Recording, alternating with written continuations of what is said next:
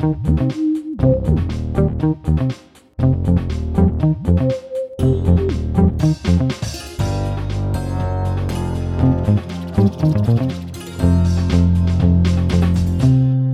друзья! Меня зовут Миша Ронкайнен, и я ведущий тюремного подкаста. Подкаста про жизнь в тюрьмах разных стран мира. Я беседую с людьми, которые там сидели, иногда и с теми, кто сидит прямо сейчас.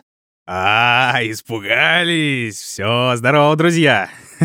Вы не думайте, вы включили тот подкаст, все хорошо, просто мы с вами заигрываем. В бухгалтерии ничего не перепутали. Да, значит, это все еще подкаст «Дневники Лоры Палны» от студии Термин Вокс. Меня зовут Маша. А меня зовут Митя, и здесь мы обсуждаем разных маньяков, разных серийных убийц и пытаемся понять, почему они делают то, что делают. У нас сегодня специальный выпуск. Мы не одни. Мы, как вы, наверное, уже услышали, мы с Мишей. Миша, привет. Еще раз. Привет, привет, меня все еще зовут Миша. Да.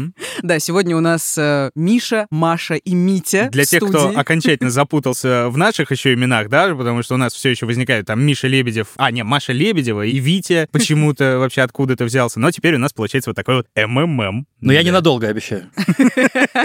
Мы сомневаемся, что у нас получится тебя быстро отпустить, потому что у тебя очень крутые истории. Не, Ну, вообще серьезно, тюремный подкаст, ребят, тема топовая, всем рекомендуем послушать, особенно благодаря вот этому вот роскошному джинглу, который там есть такой, вот эта вот ленивая, дико западная история, гитара вот Кантри, вот, прям да. кан... Ой, очень хорошо. Ладно, Митя, объясни, пожалуйста, почему мы втроем сегодня? Да, сегодня мы, собственно, друзья, собрались в одной студии втроем, чтобы сбацать вот такой вот топовый аниме-кроссовер, потому что мы в целом говорим в наших подкастах о вещах довольно-таки тесно связанных, о похожих, хотя как бы не обязательно все маньяческие истории заканчиваются тюрьмой, как вы знаете. Ну да, и не обязательно быть маньяком, чтобы в тюрьме оказаться, да. И нам стало очень интересно как бы поженить, извините за это дурацкое выражение, две эти занятные темы — преступление и наказание. Ох, как прям Да. по-достоевски у меня получилось. Поэтому мы делаем большой специальный совместный выпуск дневников Лоры Палны. И тюремного подкаста. Сегодня, друзья, вы услышите все, что привыкли слышать, если часто включаете оба наших подкаста. Здесь будет и про тюрьму, и про преступника. И, конечно же, про исторический контекст всего этого дела. А пока мы не начали в этот самый исторический контекст погружаться, минуточка рекламы. Хотим поблагодарить наших друзей из онлайн-кинотеатра ОККО, которые поддержали наш сегодняшний спецвыпуск. Да, и если вам не хватает вдруг мрака, саспенса и ужасов в нашем подкасте, то очень рекомендуем сериал «Замерзшие». Он вышел в ОКО 1 декабря. Это такой морозный, тягучий триллер в лучших традициях э, скандинавского нуара, Да. который снял современный казахский режиссер Адильхан Ержанов. «Замерзшие» — дебютный сериал в его карьере, но другие его работы не раз показывали на престижных европейских кинофестивалях. А что касается сюжета, то здесь все как мы с вами любим. Карелия, на заснеженной трассе находят труп женщины, жены местного следователя, и начинаются долгие поиски загадочного убийцы-маньяка, который тем временем, конечно же, продолжает совершать преступления. Герои колоритные, атмосфера пронизывающая. Сериал держит в напряжении до самого конца, так что будьте уверены, вот прям вам, друзья, понравится. Пара слов про актерский состав, весьма неплохой, кстати, потому что в главной роли Артем Быстров, это тот самый, который сыграл в свое время в нашумевшем фильме «Дурак» Юрия Быкова. Великолепно. В сериале играют и другие классные молодые актеры, например, Даниил Воробьев, Лена Тронина, Владимир Канухин и прочие. «Замерзшие» можно посмотреть в онлайн-кинотеатре ОКО, как вы могли понять, и, важно, уже выложены все семь эпизодов. Я вообще обожаю, когда так делают. Есть в этом особый кайф, когда ты смотришь сериал за поем, да, особенно когда там долгое расследование, да, и масса всякого загадочного. Мне кажется, что «Замерзшие» — это идеальный сериал для любителей трукрайма. Скорее всего, у вас будет матч, и его можно посмотреть таким каким-нибудь холодным декабрьским вечером. В общем, кутайтесь в пледы, наливайте какао и переходите по ссылкам, которые мы по традиции оставим в описании. А по промокоду «Замерзшие» он пишется латиницей, мы тоже положили его в описание, чтобы Есть, вы, э, да, есть чтобы вы ничего не перепутали. Да-да-да. Значит, по этому промокоду вы сможете смотреть фильмы и сериалы 60 дней всего лишь за 1 рубль. Мне кажется, круто. Довольно-таки. Так, и о чем бишь мы сегодня? Ах да, кто будет героем сегодняшнего спецвыпуска? Вот сейчас попробуем узнать и догадаться. Ну, я думаю, что умные люди прочли название нашего специального выпуска. Да нет, Я- что ты? Я думаю, примерно понятно, о чем мы будем рассказывать. Но что мы любим? Атмосферу, саспенс, туман и вот это вот все. Давайте начинать.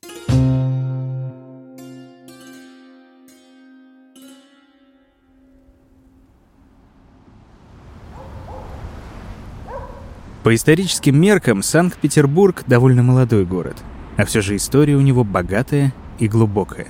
Яркое и красивое, кровавое и пугающее. Холодная туманная набережная. Мокрый снег и промозглый ветер сразу же пронизывают человека. Не успевает он выйти из еле теплого автобуса. Вместе с другими, такими же, как он.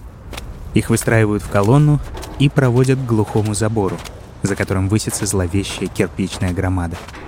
От бывалых и от новых приятелей человек уже довольно много знает об этих толстых багровых стенах, как и об ужасах, что таятся внутри. О том, что местные обитатели вынуждены делить скудную еду с полчищами крыс, которые уже не прячутся и как будто завоевывают все новое пространство. О том, что каждая шконка рассчитана на одного человека, но на деле имеет сразу несколько хозяев одновременно. О том, что плесень, грязь и холод, пронизывающая до костей сырость и вековой затхлый воздух, надолго станут его постоянными спутниками. И о том, что здесь нет ни одного помещения, где бы не умер кто-нибудь. Человека ведут через КПП внутрь. Только там он понимает, куда именно попал. Сейчас он стоит в центре здания и видит четыре коридора, уходящие вдаль. Коридоры по краям усеяны тяжелыми железными дверями. И в тусклом свете видно все. Говорят, что и во втором корпусе то же самое. Это место ломает людей, заставляет сильных плакать, красноречивым отрезает язык, непримиримых приводит к отчаянию и покорности. И до сих пор некоторые заключенные помнят фразу из легенды. У тех, кто оказался в крестах, есть два пути. Очистить свою душу через православный крест или поставить крест на своей дальнейшей судьбе. Жутковато. Очень-очень жутковато. Ну, я думаю, что все поняли, о чем мы сегодня будем рассказывать. Примерно, да, друзья, намеки в сторону. Сегодня у нас главный персонаж выпуска — это не кто, а скорее где. Да, речь пойдет у нас о настоящей питерской достопримечательности, о легендарной тюрьме Кресты. Раньше это был, получается, следственный изолятор, сейчас исправительно-трудовая колония. У нас сегодня расширенный состав ведущих. Я в компании двух мужчин. Загадывай а, желание, Мария. Да, да, да. нормально. Наш э, спецвыпуск будет состоять из трех частей. Так как я обычно рассказываю про советских, постсоветских, э, а с некоторых пор и до советских маньяков, то сегодня я беру на себя классическую историю одного негодяя, такого бандита, фанфарона. В общем, вы о нем узнаете попозже. Фанфорика. Фунфырика. Ну, в общем, любопытного мужчину, который прославился в том числе благодаря крестам. А я расскажу о том, как эта тюрьма выглядит изнутри. Я побеседовал с человеком, который сидел, причем и в старом здании, которому сто с лишним лет, и в обновленном, которое называют лучшим СИЗО вообще России. Так ли это? Кресты и Кресты 2. Это любопытно. Ну, а мне, как любителю зарубежного, делать особо здесь как-то и нечего, так что я на легком подсосе, что называется. Но прежде чем приступать, все же позвольте натянуть вожжи и сову на глобус и погрузиться в то, что я больше всего ценю в любом повествовании, а именно исторический контекст. Погнали!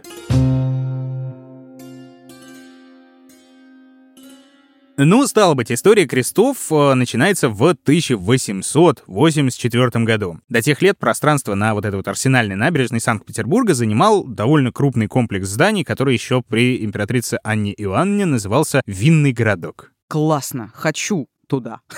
Извините. Звучит просто как место, где бы я хотела прописаться на пенсию. в винном городке. Вообще, да, неплохо. Звучит как Вилли Вонка, да, его шоколадная фабрика, но немножечко по-другому. На самом деле есть нюанс, потому что по одной из э, версий винным городком это местечко как раз называлось из-за богатых погребов, доверху набитых бочками с красным и белым, но есть и другое, более грустное происхождение. Извините, сейчас просто прекрасно бы встала интеграция Красное и белое, свяжитесь с нами, да, есть такое. Да, извините. Да, а чуть более грустная версия, здесь на самом деле размещался острог, куда отправлялись осужденные или осужденные по винам своим. То есть, ну да, исправительное учреждение. Ну, могло быть и то, и другое рядом. Выпил в тюрьму, да. выпил украл, в тюрьму. Украл, выпил в тюрьму. Все, да. Романтика, да. Так что неудивительно, что на этом месте тюрьма оказалась. В ну, в целом, да, потому что синька зло. Так вот, тюрьма действительно выросла, но не та на этом самом месте. Точнее, как бы не сразу она выросла. На том месте в 60-е годы 19 еще века построили так называемый Централ, и не Владимирский, если что. Там, соответственно, временно держали всяких бичей и злодеев перед э, пересылкой в места куда более отдаленные. Простояло это чудо-здание около лет 20, после чего главное тюремное управление управление Санкт-Петербурга решило тюрьму модернизировать. И за проект новой зоны берется роскошный совершенно академик Антоний Осипович Тамишка, чешского, по-моему, происхождения, и подходит к делу с задоринкой, что называется. Он э, решает возвести исправительный центр, который символически воплотит в себе искупление как такой главный христианский ориентир. Блин, какая мощная метафора. А то. А, я поняла.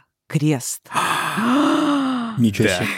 Вот тебе крест, да. Но как бы на бумаге действительно, да, появились два внушительных таких пятиэтажных здания крестообразной формы, но на самом деле это была прям типовая застройка для пенитенциарного заведения, насколько я понимаю, потому что из э, центра креста вот этого, да, там очень легко просматриваются все коридоры, если вдруг бунт, если вдруг кто-то вышел в неположенное время, ну и так далее. Но вот говорящее название, именно кресты, прилипло только к питерским крестам. Всего там было запланировано изначально 960 камер, а потом все доросло до 999 склонений числительных, мои любимые. Скидка какая-то. Да-да-да. Почему 999? Тюрьма от Эльдорадо, на самом деле. Эльдорадо, свяжитесь с нами. Так вот, есть там легенда, кстати, очень красивая, что когда строительство закончилось, вот этого архитектора вызвали к самому царю, тогда еще Александру Третьему, и архитектор очень волновался, мялся перед царем и ляпнул, «Ваше Величество, я тут для вас тюрьму построил». Пауза, он, значит, помолчал, понял, что хрень сморозил, но Александр, суровый и скорый на расправу человек, ловко парировал не для меня, голубчик, а для себя, и заточил его в, собственно, свежепостроенный им же острог, в секретную тысячную камеру. На протяжении, кстати, всей истории этого чудо-места камеру номер тысяча искали с особым рвением, но так и не нашли. РЕН-ТВ, свяжитесь с ребятами, пожалуйста. Да-да-да. Господи, как много сегодня. Звучит как э, какая-то fake news, но вполне себе впечатляет.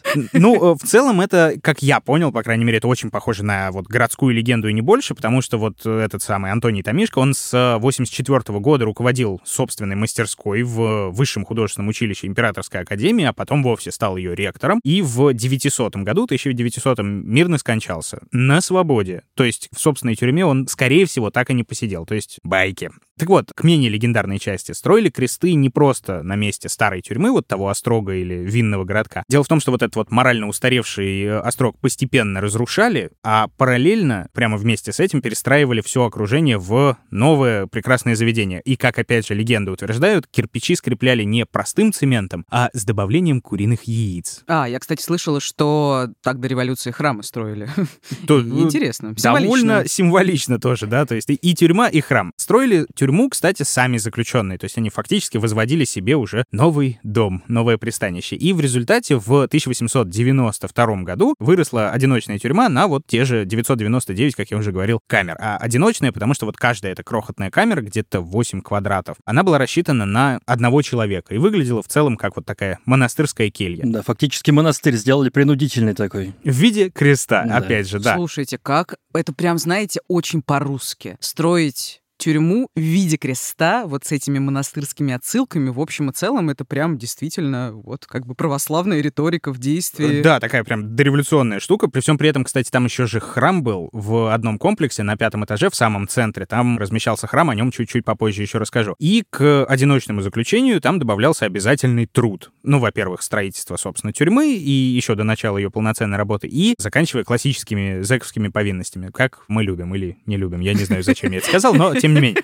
В целом, если в народе о крестах ходила слава недобрая, что это место тревожное, темное, и не дай бог кому туда попасть, то как бы интеллигентные сидельцы многочисленные отзывались о ней исключительно как об образцовой тюрьме дореволюционного режима. Интеллигентные сидельцы. Конечно. Там было много интеллигентных сидельцев. Немало, немало, потому что, ну, ну, как бы, смотрите, в центре столицы фактически, да, столицы страны, и держать совсем уж таких каторжных уголовников, ну, так себе идея. Даже если не предполагать, что они сбегут, то в целом там же окна немножечко выходят, да, они могут наорать что-нибудь на красивых петербуржцев, а кому это надо? Поэтому чуть ли не сразу кресты превратились в пристанище таких идейных врагов режима, политических преступников, хотя уголовники там, конечно, тоже содержались, но наиболее вот прям громкие имена, если так можно сказать, они принадлежали народовольцам. То есть там одни из э, первых сидельцев были. Изменила ли что-нибудь революция в этом? Перестали ли там сидеть политические заключенные? Как тебе сказать, изменила ли революция в целом что-то в стране? Это тоже Так. большой вопрос. Пошло-поехало. Опасно. Да.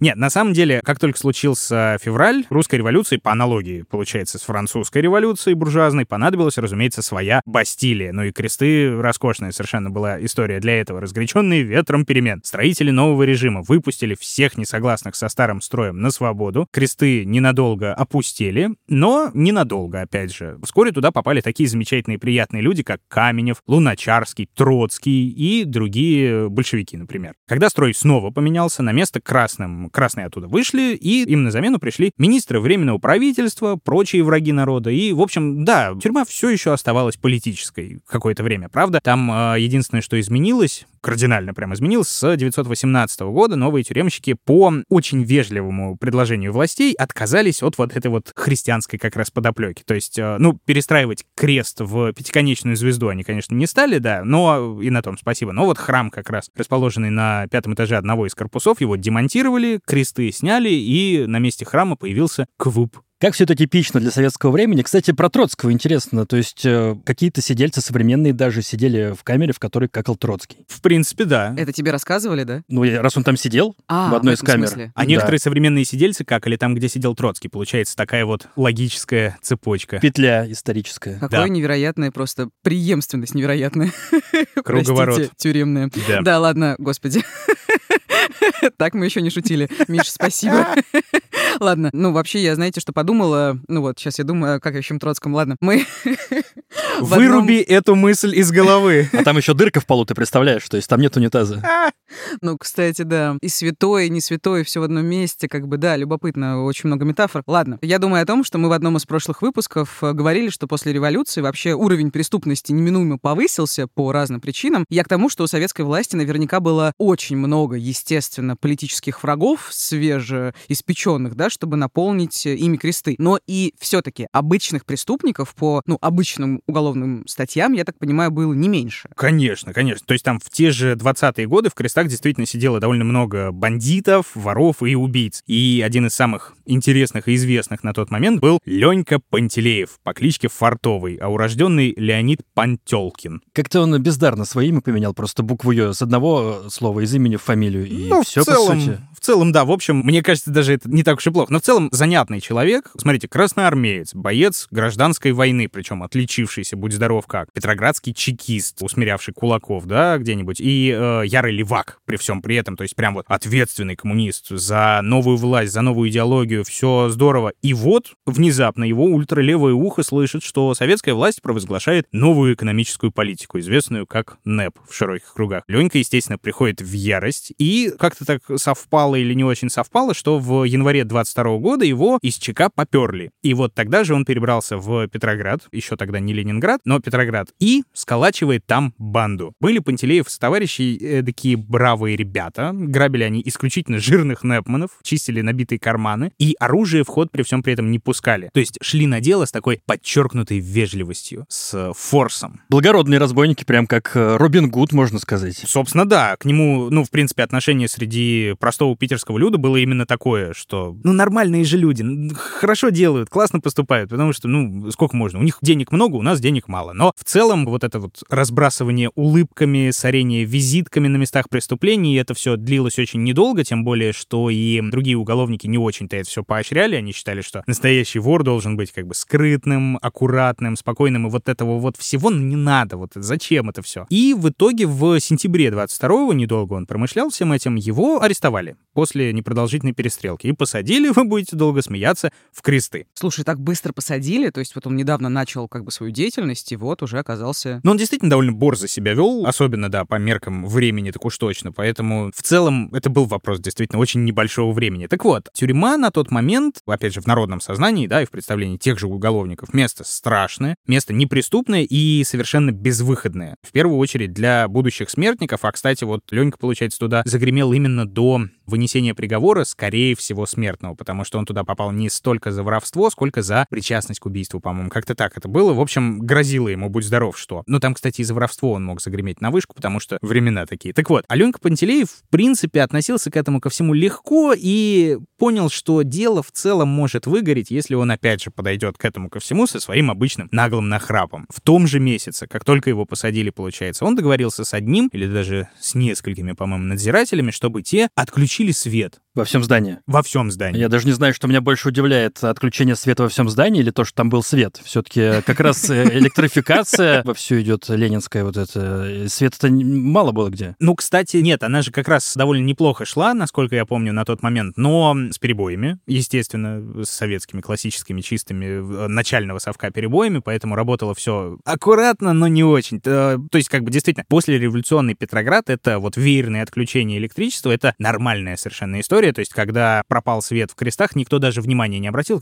Опять. Ну, что поделать. Но теперь просто это отключение было под контролем одного человека и его временных, получается, подельников. Дальше, получается, Пантелеева и других разбойников в кромешной темноте выводят из камер, проводят на кухню, после чего они просто выходят во двор, и по приставленным к стене дровам выбираются на свободу. Вот так просто. Максимально. Ну, как, а что там думать, что делать? Ну, я тебе говорю, наглость и нахрап, и все нормально. Как бы учитывая, сколько умного народу там сидело и думало, в целом там люди сидели читающие, они знали, например, тот же там «Узник замка Ив», да, нет, это фильм, а книга как называется? «Граф Монте-Кристо», собственно, да, то есть да. разобрать стену там, прокопать ложками земляной пол, вылезти из туннеля где-нибудь желательно в Польше там и так далее, спикировать с пятого этажа, не знаю, на каком каком летательном аппарате из хлебного мякиша. Короче, вариантов было масса, но оказалось, что вот лучший способ — старая добрая людская жадность в лице надзирателей, получается, и, опять же, нахрап. А что там дальше было с этим прекрасным человеком? А дальше грустно все на самом деле обернулось, потому что на свободе, как только оказался этот товарищ Пантелеев, он сходу позабыл о своем вот этом воровском благородстве, и в составе старой практически банды он пускается уже во все тяжкие. Начинает бухать, э, начинаются наркотики, дерзкие налеты, и уже первые убийства убийства, поэтому довольно скоро его накрывают на воровской малине и хлопают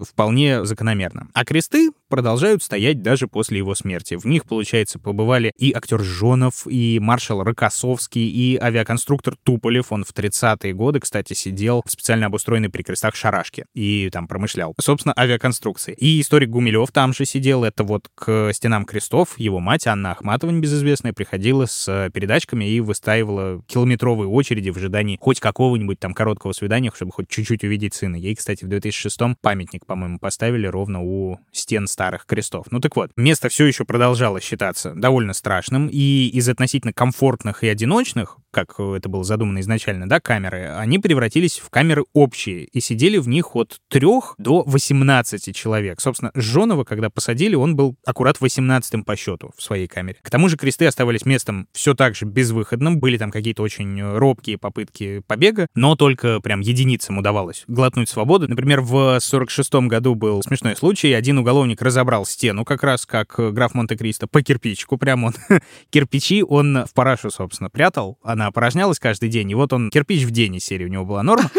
Да. Неужели нельзя отличить то, что в парашу обычно складывают ну, ты, кирпичей? Ты посиди там, похавай здешнюю еду, я тебя уверяю, короче, будешь кирпичами ходить. Так вот, ну я, честно тебе сказать, я не знаю, как это в принципе возможно, но тем не менее, да, он сбежал. Надзиратели пришли в камеру, увидели дыру в стене, поняли, что что-то тут не так. Надо, наверное, искать его где-то. А нашли его совершенно замечательно. Он первым делом, после того, как вышел на свободу, он пошел в баню. Потому что заскорус в сидении в крестах в бане попарился, и вместе с ним парились надзиратели крестов. А я стесняюсь спросить, э, как-то уголовники в бане отличаются от надзирателей? Да, может, выбривали им половину, как было в, не, ну с головой? Уже, уже же не дореволюционные времена, это уже современная продвинутая тюрьма, не надо как каторжным выбривать. Нет, на самом деле он туда пришел, его просто в лицо узнали. Говорят, ну, родной, ты давай домывайся, и мы тебя чистым уже приведем назад. Так может, так может, он ради помывки сбежал, собственно? Ну, в целом, да. Цели добился. Я, кстати, так и не узнал, сколько именно времени он разбирал эту тюремную стену но,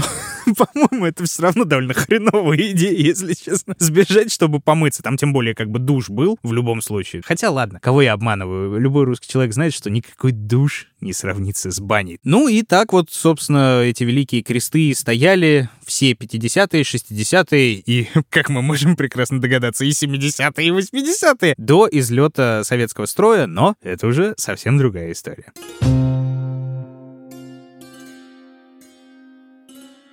Ну и раз это совсем другая история, давайте вот эти вот лавры человека говорящего я передам Марии, потому что у Марии есть роскошнейшая история про это, про все. Да, Митя рассказал широкими мазками о том, какими были кресты, ну, собственно, до излета советского строя. И прежде чем мы окажемся в 90-х, мы немножечко еще потусуемся в Советском Союзе, с вашего позволения. И я расскажу вам о самом харизматичном, ну, действительно, я много бандитов перевидала в своей жизни, господи Иисусе. Ну, в Крепенько тебя жизнь помотала. в подкасте.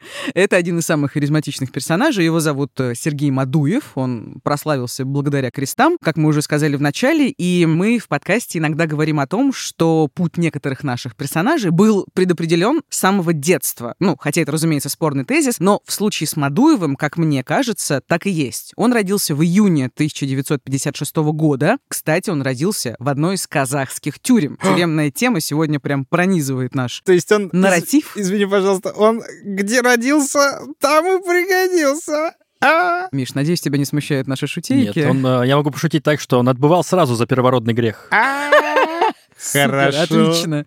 Да, значит, он родился. Его мать, кореянка по национальности, она отсиживала срок за спекуляцию. Вообще, рождение детей и жизнь с ними в колониях — это отдельная тема. Обязательно когда-нибудь про это расскажу. Просто знаю, что при женских колониях, ну, сейчас, во всяком случае, есть э, специальный дом ребенка, где эти дети, собственно, живут. И сегодня в России таких домов ребенка 13, и по официальным данным за прошлый год там живет больше 300 детей. И, кстати, не во всех колониях есть возможность э, совместного проживания матери и ребенка. Плюс, как правило, после трех лет ребенка отдают родственникам, опекунам или в детдом. Не знаю, вот, Миш, ты сталкивался вот в своем тюремном мире, грубо говоря, своего подкаста с этой темой? Ну, чаще всего такие места — это просто отдельные корпуса в колониях. То есть они мало чем отличаются, просто мать живет там с ребенком одна в комнате, а не вместе еще с восемью другими заключенными. Ну, то есть это какая-то своего рода привилегия. Да, и там, э, насколько я помню, еще, возможно, обои иногда есть вместо О, голых стен каменных, Это приятно. исписанных. Обои, и мать, и ребенок. И вот они обои там, получается, живут.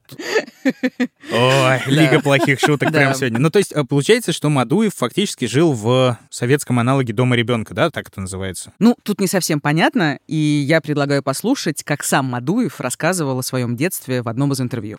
В свои детские годы я очень сильно и часто голодал. Познал холод и унижение. До пяти лет воспитывался в приюте, где меня и таких же, как я, часто оставляли голодными. Якобы за какие-то провинности. Оставляли голодать по целым дням, а вечерами наши повара и воспитатели уходили домой с полными сумками продуктов. Это было в Казахстане. В Караганде. Став взрослым, я часто задумывался над этим. Кого они обирали? У кого крали? Кого лишали куска хлеба? Вот такие эпизоды, связанные с насилием, мне вспоминаются чаще всего.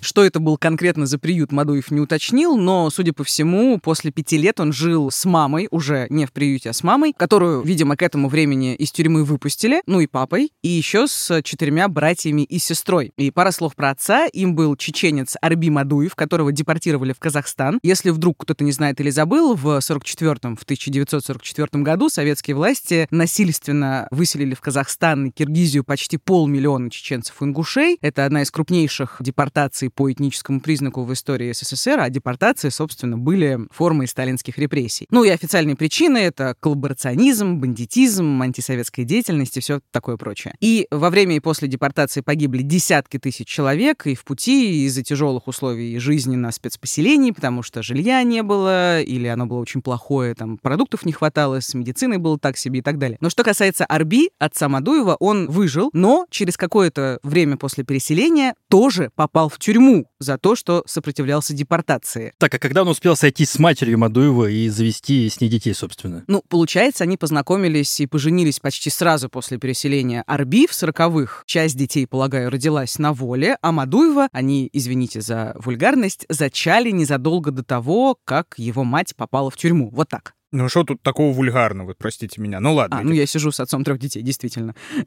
не сидевшим при всем при этом. Так вот, а, ну то есть я правильно понимаю, что оба родителя, получается, они провели какое-то время за решеткой, то есть если учесть, что Арби посадили за сопротивление депортации, правильно? Да, да, да, все Мгм. правильно. Странно, конечно, что несколько лет после переселения он провел на свободе, ну, то есть его посадили не сразу. И у меня есть основания полагать, что они с женой были в тюрьме в одно и то же время. Ну, не факт, ну, неважно. Не в одной и той же тюрьме.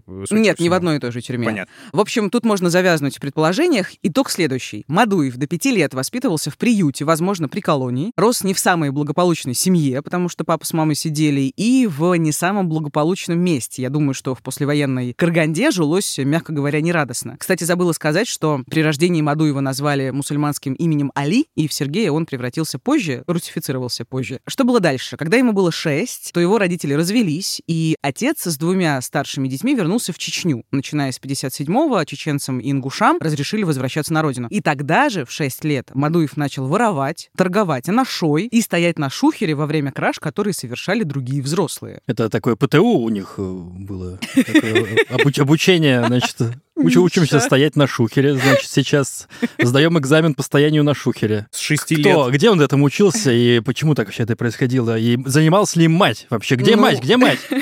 А мать сидела. Нет, мать Давно. уже не сидела. Тоже на шухере? Тоже на- Он стоял, она сидела на шухере. Нам же Маша сказала, собственно, он стоял на шухере, пока совершали кражу взрослые, а мать у него взрослая. Так вот, Ой, слушайте, ну мать на самом деле вела сомнительный образ жизни. Своими детьми она почти не интересовалась. Ну, напомню, что их после отъезда бывшего мужа осталось четверо, а Али был старшим. Ну, то есть Сергей, он же Али. И она позволяла себе совершенно моральные вещи. И тут я предлагаю послушать Леонида Прошкина, следователя по особо важным делам, который вел дело Мадуева и много знал про его детство. Тогда мать среди ночи притащила с собой хахалей, разбудила вот спящих ребятишек и выгнала на улицу на мороз. Потому что она пришла с мужиками и началась здесь оргия, пья- пьянка. Мадуев у соседа ворует двухствольное ружье, заряжает, заходит в дом и оттуда под угрозой смерти выгоняет вот этих самых, вот эту пьяную котлу. Причем, когда на него мужики начали ругаться, он выстрелил и снова перезарядил.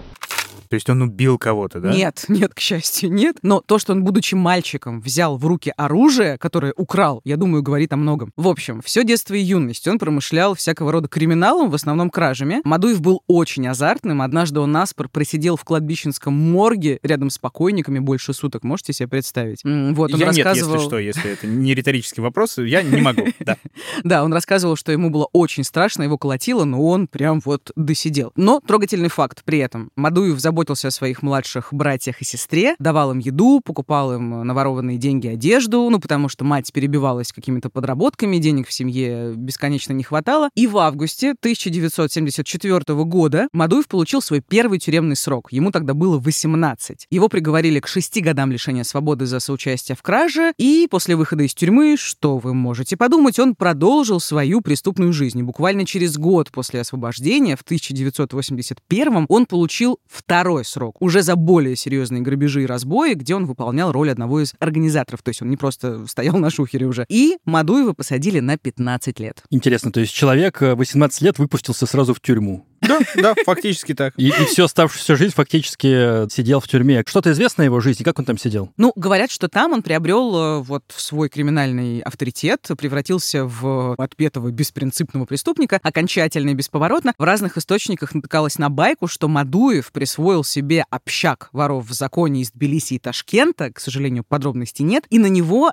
якобы на зоне напали сразу 12 уголовников, которые намеревались его убить. Но он выжил после этого. Он каким-то образом, я не знаю, как можно остаться в живых, но вот. Но в И- целом, какой криминальный авторитет, о чем можно говорить, есть поступок крысиный такой, я дико извиняюсь. Ну вот непонятно, непонятно. Но опять же, это байка. Вообще в разных источниках говорят, что это было позже, кто-то говорит, что это было тогда. Ну, в общем, не ясно. Тогда Но- ладно, раз байка, Да, не придираемся. В целом к нему в тюрьме вот за эти годы начали относиться всерьез. Мадуев поднялся в тюремной иерархии, он стал нарядчиком э, в зоне, он распределял других зэков по рабочим местам. Я так понимаю, это довольно престижная в кри- криминальном должность. контексте роль, да, Миш? Так вообще же нельзя работать блатным. Не-не-не, это же нарядчиком, это другая Он немного история. То есть он... Не, погоди, работать-то можно мужикам, то есть он у мужиков-то, получается, и распределял. А он сам не работал, он следил за этим, за всем. Он, как это, бригадир. Да, но в целом он вообще презирал все тюремные иерархии и сам себя называл вором вне закона. Да, и в 1988 году, когда Мадуева переводили в другую колонию поселения, он умудрился сбежать. И получается, из 15 лет своего второго срока он отсидел всего 7. Так, и получается, опасный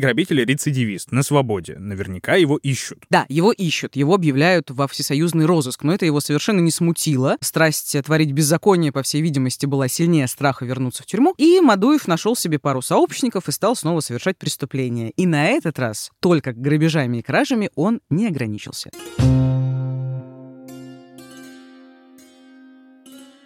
География преступлений Мадуева и его подельников была очень широкой. Это и Казахстан, и Кавказ, там в Тбилиси, Грозном он совершал кражи, и центральные регионы, и, там, не знаю, Ростов-на-Дону, Астрахань, Москва, Петербург, тогда Ленинград, да, Новосибирск, по-моему, еще был Красноярск, Иркутск, короче, дофига разных городов. И перемещался он так стремительно, и даже это напоминало какой-то хаос. Возможно, он таким образом хотел запутать правоохранителей. Сейчас бы его назвали travel-блогером.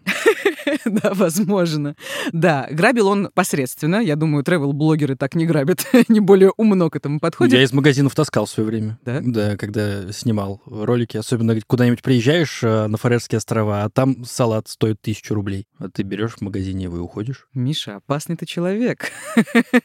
ну, я думаю, ты не врывался в дома с э, револьвером, да? Нет, нет, нет. Был такой на Фарерах? Нет, нет, нет. Только салаты из супермаркета. Все, Все, хорошо.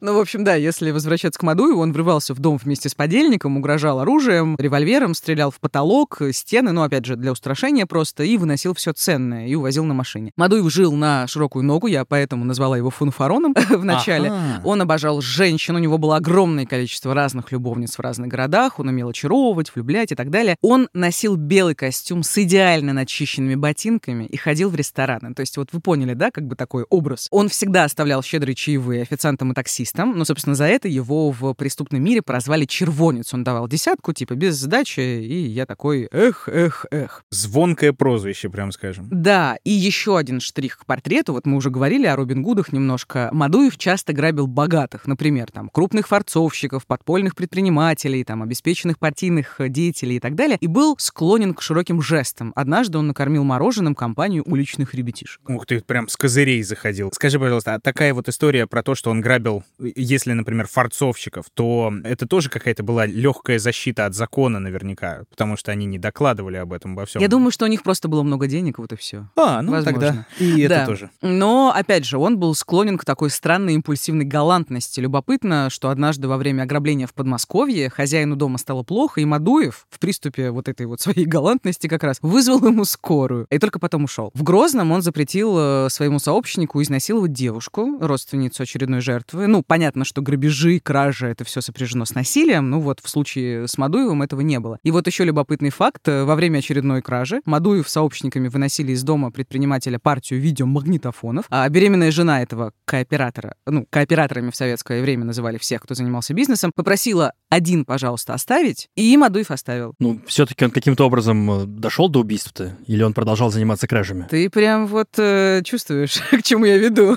да, первое убийство он совершил в 1989 году, и оно стало сразу тройным. Это произошло в Ростовской области, в городке Каменск-Шахтинский. Мадуев, он, кстати, к этому времени уже окончательно русифицировался и стал называть себя Сергей, и его сообщник э, Роман Чернышов, тоже там какой-то уголовник, они решили ограбить крупного местного предпринимателя Романа Шалумова. Тот, несмотря на угрозы и выстрелы в потолок, отказался отдавать деньги, и Мадуев его просто застрелил на глазах у жены. Жену задушили, а потом э, дом Шалумовых подожгли. И позже выяснилось, что на втором этаже спал их годовалый ребенок, его обгоревший труп обнаружили пожарные, и на суде, кстати, Мадуев говорил, что если бы он знал о том, что в доме ребенок, то сам бы вынес его из огня. А почему так это внезапно произошло? То есть этот триггер какой-то был? Ну, то есть почему он вдруг, получается, перешел от обычных грабежей к убийству, да еще и к убийству женщины? То есть, учитывая вот эту всю галантную его историю, это как-то не особенно похоже. Ну, не знаю, я думала о том, что, возможно, его взбесил отказ Шалумова отдавать деньги. Видимо, Мадуев с этим раньше не сталкивался. Он угрожал, все ему все отдавали, а тут внезапно отказ. Плюс у него была склонность все-таки к импульсивным поступкам, ну и импульсивным убийствам, а, потому что вот позже в Петербурге зимой 89-го он однажды никак не мог найти своего сообщника. Видимо, хотел с ним детали нового дела обсудить, то ли там сообщник не отвечал на звонки. Ну, в общем, какой-то был напряженный момент. Мадуев, короче, очень нервничал и заскочил погреться в кафе. Швейцар сделал ему замечание, попросил снять верхнюю одежду, и это, опять же, взбесило Мадуева настолько, что он выстрелил швейцару сначала в грудь, потом в голову,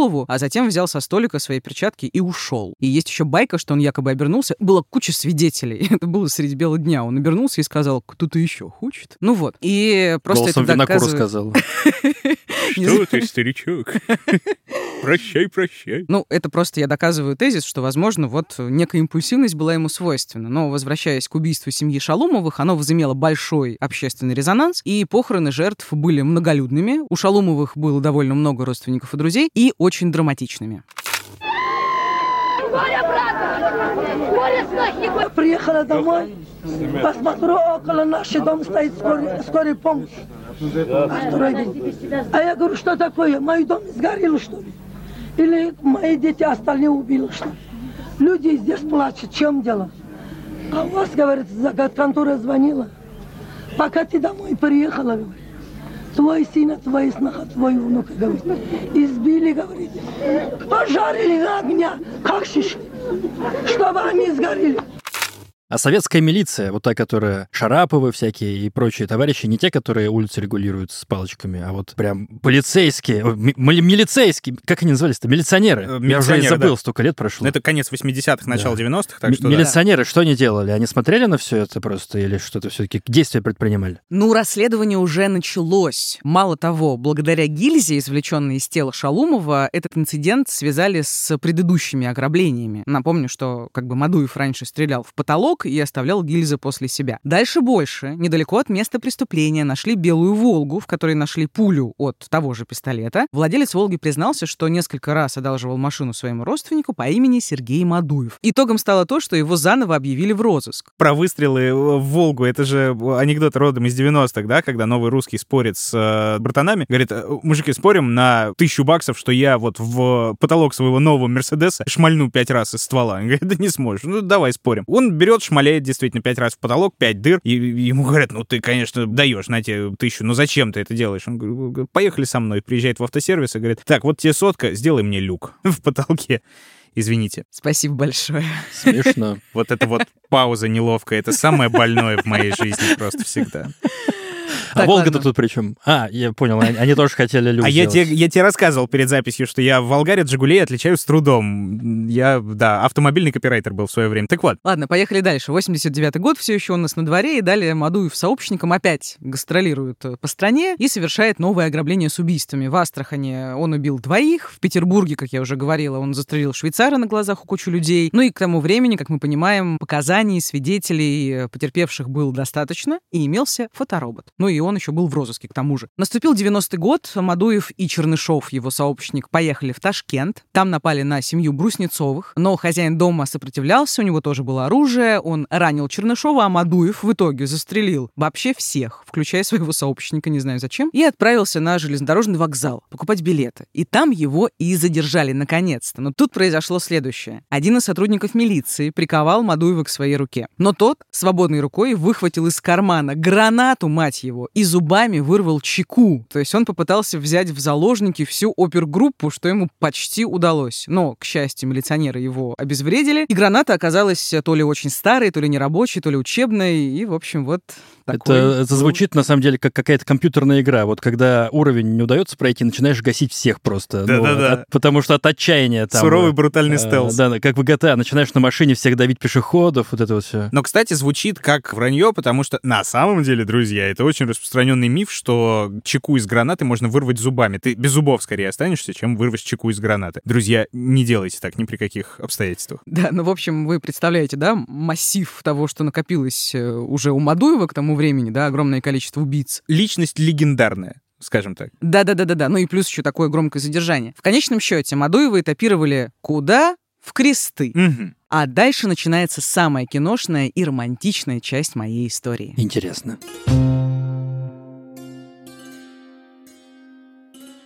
Сначала пару слов про кресты 90-х. Как мы все понимаем, время было сложное, тюрьмы и СИЗО были переполнены, ну и кресты не исключение. Лимит крестов вообще в конечном счете был 2000 человек. Ну, то есть изначально 999, потом 2, а в 90-х там бывало содержалось до 12 тысяч подследственных. В камерах площадью 8 квадратных метров, как мы помним, да, они рассчитаны, ну, максимум на 4 человека. Туда, в эти камеры, набивали человек по 20, и там был совершеннейший ад, спать приходилось по очереди. Говорят, иногда заключенные, ну, выпихивали новичка из камеры обратно в коридор, кричали, что как бы самим сидеть негде. Ну, насколько я знаю, была и другая крайность для авторитетных сидельцев. Там чуть ли не пятизвездочный отель делали. Да, да, да, там даже там телевизор у них могли быть, да, они сидели в одиночестве или там вдвоем втроем. И можно предположить, что одним из таких особых заключенных был Сергей Мадуев. Что он делал? Он активно, как ни странно, сотрудничал со следствием. Он охотно рассказывал им о своих преступлениях. При этом на допросах я смотрела эти видео, это просто невероятно, очень рекомендую. Он являлся в таких тоже отглаженных костюмах, светлых, демонстративно курил, улыбался, шутил, вел себя максимально раскованно, типа, чуваки, ну да, я вам сейчас расскажу. А то, что его обвиняют в 60 налетах и нескольких убийствах, его как будто бы не смущало. И то, что его наверняка приговорят к расстрелу, тоже. 3 мая 1991 года Мадуева должны были этапировать в Москву. И все начиналось, как всегда. Преступника в сопровождении конвоя вывели из камеры, повели в специальное помещение для обыска. Как я понимаю, сначала был обыск первичный, потом вторичный, перед этапом. И вот что произошло дальше. Здесь цитирую интервью полковника КГБ Владимира Георгиева. Георгиева. Мадуев неожиданно достает револьвер, стреляет в стену. Угрожая охране, он пытается убежать по коридору. Ему пытался помешать майор Егоров, во всяком случае он побежал в его сторону. И Мадуев тут же стреляет в него и попадает в живот, после чего успевает сделать еще несколько выстрелов в сторону конвоиров. Но в конце коридора решетка оказалась закрыта, к тому же в СИЗО уже подняли тревогу. Туда прибежали сотрудники с автоматами, стали стрелять в Мадуева, но хотя коридор был узкий, он смог спрятаться в нише и в него не попали. К этому моменту оружие заклинило, и Мадуев, осознав, что дальше сопротивляться нет смысла, бросил его на землю и сдался. Ну, как вы понимаете, это была попытка побега, и она не удалась. Ну что ж, по крайней мере, мы знаем, что у него в этот раз не было гранаты. Да, да, да. Но револьвер откуда-то был. Где он взял револьвер в крестах, блин? Да, это просто невероятная история. Это был, во-первых, револьвер самого Мадуева, которым он совершил свои ленинградские и ташкентские убийства, и который хранился в сейфе прокуратуры в качестве вещественного доказательства. То есть кто-то взял его из сейфа, и кто-то его передал. Соответственно, кто-то, кто имел доступ к этому ко всему, Да. кто-то из правоохранителей. Да, поэтому началось расследование. Его вел, собственно, полковник КГБ Владимир Георгиев, которого я до этого цитировала. И это расследование было довольно долгим и сложным. И в итоге выяснилось, что револьвер бандит получил от Натальи Воронцовой, следователя по особо важным делам Генпрокуратуры СССР, которая занималась делом Мадуева. И Мадуев и она сначала не признавались, но в итоге их там раскололи. Рискну предположить, что дело пахнет, э, как бы это сказать... эм, сексом? Да, в целом, в общем, лучше не скажешь. А, Ребята, вы чувствуете? Да. Чувствуете? Пахнет, да. Господи. Да, слишком много маскулинности сегодня в нашей студии. Я Ладно. мылся вчера. Так, Я, я знаю. Миш, ты мылся? Вчера нет. А, ладно. Так, ребят, ну давайте, давайте. Что я там про женщину-то? рассказываю, да. Да. Ну, в общем, да, можно подумать о том, что он ее обаял и влюбил в себя, но все было немного сложнее. Воронцовой двигала не только симпатия, да, она действительно передала ему револьвер, но ей двигала не только там любовь или что-то в таком духе, но и обостренные чувства справедливости. Она М. считала, что дело было... Чего ты мычишь-то? Чего? Какое А. чувство Нет, справедливости? ну, ну, послушай. Ну, возможно, она, Вор конечно, должен пыталась... в тюрьме. Так оправдаться, послушай. Так. Она считала, что дело было сшито очень хаотично. Оно к ней попало уже в каком-то хреново сшитом виде, и она хотела сшить его более последовательно, по датам, там, расставить все по полочкам, но ее руководитель, глава следственной группы Леонид Прошкин, мы его слушали в начале моей истории, ей этого сделать не давал. Воронцова утверждала, что на Мадуева хотели повесить в итоге 20 убийств, большую часть из которых он не совершал вообще. Ну, интересная история. И она со всеми так, в ком не была уверена, так им револьвер отдавала? Что, что это такое вообще? Там, насколько я понял с твоего рассказа, прям были стопроцентные доказательства того, что он кого-то убивал. Конечно, были. И здесь, безусловно, не обошлось без сложных эмоциональных перипетий. С одной стороны, Воронцова не хотела писать обвинительное заключение, которое явно было шито частично белыми нитками, да? Она бесконечно посылала начальникам докладные, она жаловалась на процесс следствия, она говорила, что в нем масса нарушений, которые противоречат закону. Это ее угнетало, и она не могла ничего сделать. Но это с одной стороны, да. С другой стороны, ну, конечно, ну, конечно, она влюбилась, я думаю, да, в красивого Мадуева. Она говорила в интервью, что он такой настоящий цельный мужчина с добрым началом. Давайте послушаем саму Воронцову, которая в итоге тоже, как вы сейчас поймете, мучается и не понимает, почему она в итоге нарушила закон. Мне казалось, что человека надо спасать. Любыми путями надо спасать, потому что он незаслуженно будет наказан. Если здраво рассуждать, он жизни бы не избежал. Надо было думать о том, что и охрана сильная, и он под строгим наблюдением. Ведь его водили ко мне 6-5 человек всегда, в наручниках, с собакой. Ну как можно избежать? Это просто невозможно. И вот не думая ни о том, как это произойдет, ни о том, что после этого будет. Наверное, чувства сыграли. Я говорю, я не могу объяснить даже, почему так случилось. Наверное, если бы я села и подумала здраво, чувства бы, конечно, остались позади. Я бы прекрасно поняла, что этого не смогу сделать хотя бы потому, что это ему навредит. А в тот момент мне хотелось только его спасти, больше ничего. Сам Мадуев Воронцову не любил, и судя по тому, что он рассказывал журналистам, он просто ей воспользовался. Воронцов вообще он не от мира сего. Так же, как и все хочет кушать, так же, как и все хочет хорошо жить. Так же, как и все хочет иметь счастье личной жизни, личной жизни и все остальное. Но надо только искать эти больные места. А больные места у всех есть. Конечно, я подлец, я воспользовался и тому подобное.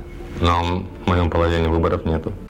Подлец. Гнида! Бессовестный. Сволочь! Негодяй. Я без мата буду. Не могу без мата, в общем, но я не матерюсь, извините. Правильно, да. тоже. А, слушайте, я вот думаю, наверное, вся вот эта вот история с побегом и с расследованием побега, она следствие чутка подзатянула в итоге. Да, еще нужно сказать, что неутомимый Мадуев пытался сбежать из крестов еще дважды. И во второй раз с помощью пистолета, который он слепил, внимание, из хлеба. Из, из чего? Из хлеба. Из мякиша. Из хлеба. Из мякиша, Да. да. я, я Вот сама нарды офигела. э, делают из мякиша, а Мадуев сделал А пистолет. чем он стреляет? Из- Извини. Крошками. Вот так вот. Отлично. Господи, как омерзительно. Хорошо, Слушайте, да, омерзительно, но я предлагаю послушать, как про этот пистолет э, рассказывал Леонид Прошкин, следователь по особо важным делам, который вел дело Мадуева. Однажды начальник следственного изолятора зазывает меня к себе в кабинет. Вот смотри, что изъяли у Мадуева. Открывает сейф и достает пистолет. У меня, знаете, волосы дымом стали. Когда я подошел поближе, он мне начальник протянул, я увидел, что это прекрасно вылепленное из хлеба макет пистолета, макет Браунинга. Причем настолько мастерски сделан, что на расстоянии двух метров ты уже не отличишь. Это действительно как пистолет. Ручка раскрашена, такая сделана коричневая, как карболитовая. И даже вот э, где обойма, пятка обоймы, там пружинка высовывается. Так вот он, оказывается, скрепочку украл у нас. А мы его в то время знакомились с материалами дела. Я эту скрепочку туда вставил, то есть полная иллюзия пистолета. Макет Браунинга. Мне это очень, если честно, нравится. Прям вот. Как Да. в том старом анекдоте, только вот это вот мушку съешь.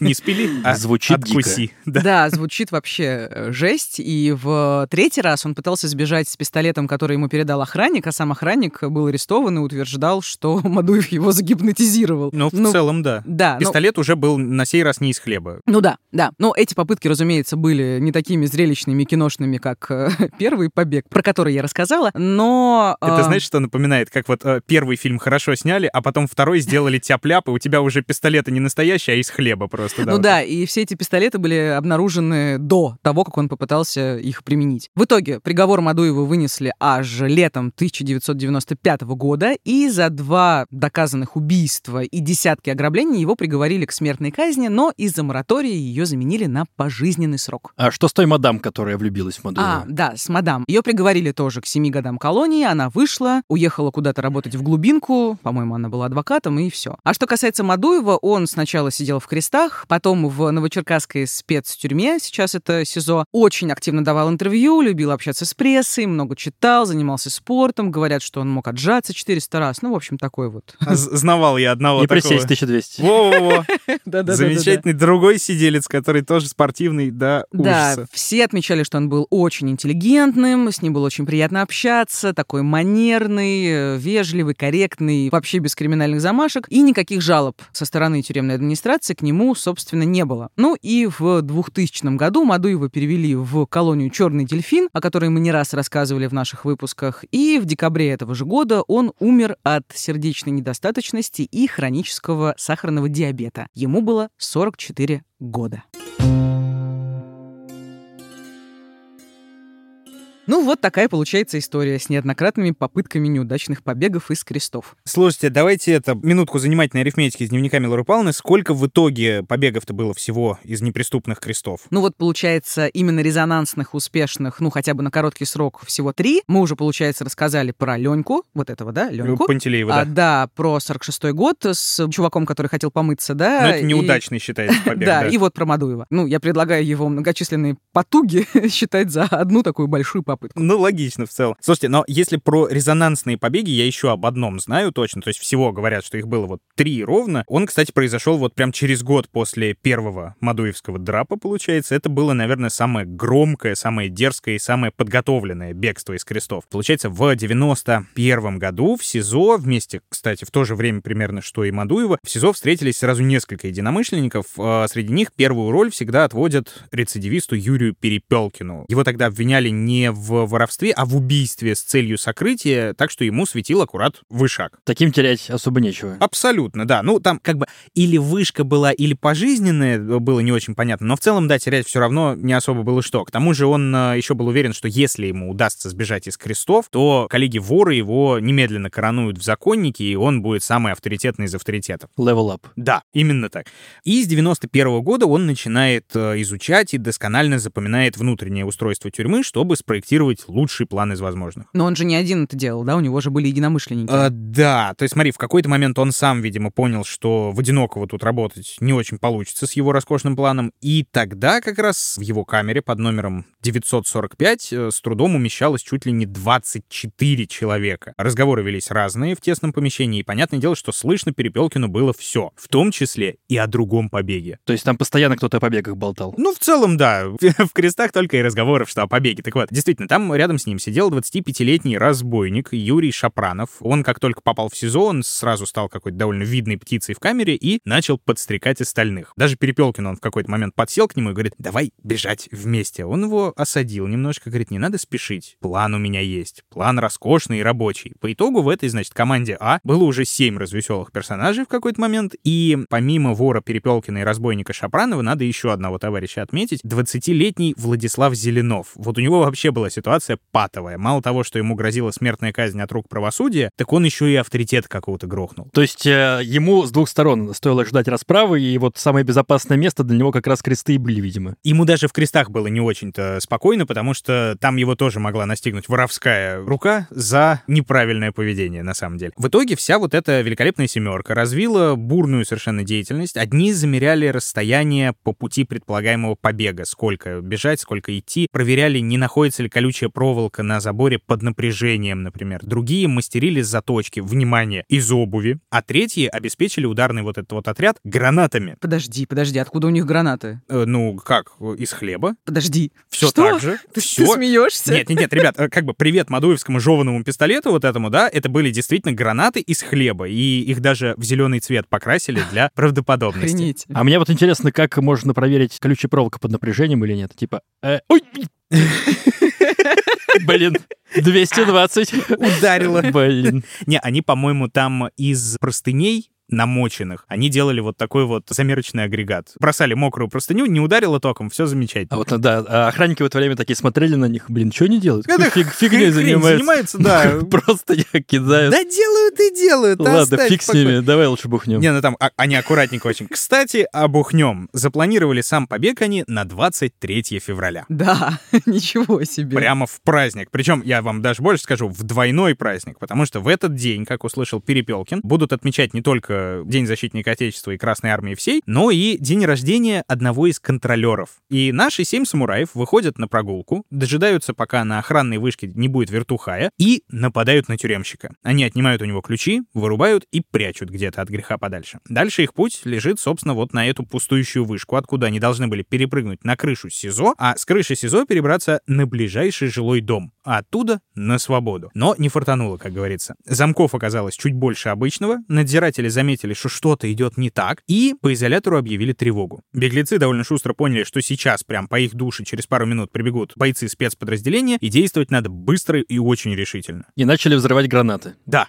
Из именно. хлеба. С И крошками. Всех крошками забрасывать, получается. Но действительно, они вооружились вот этими заточками из э, обуви, угрожая своим вот этим великим оружием, взяли двух контролеров в заложники, в том числе и именинницу, которую сегодня чествовали, вот эту Валентину Авакумову ее звали. Спецназовцам они кричали, что сейчас всех подорвут гранатой, хлебные опять же, да.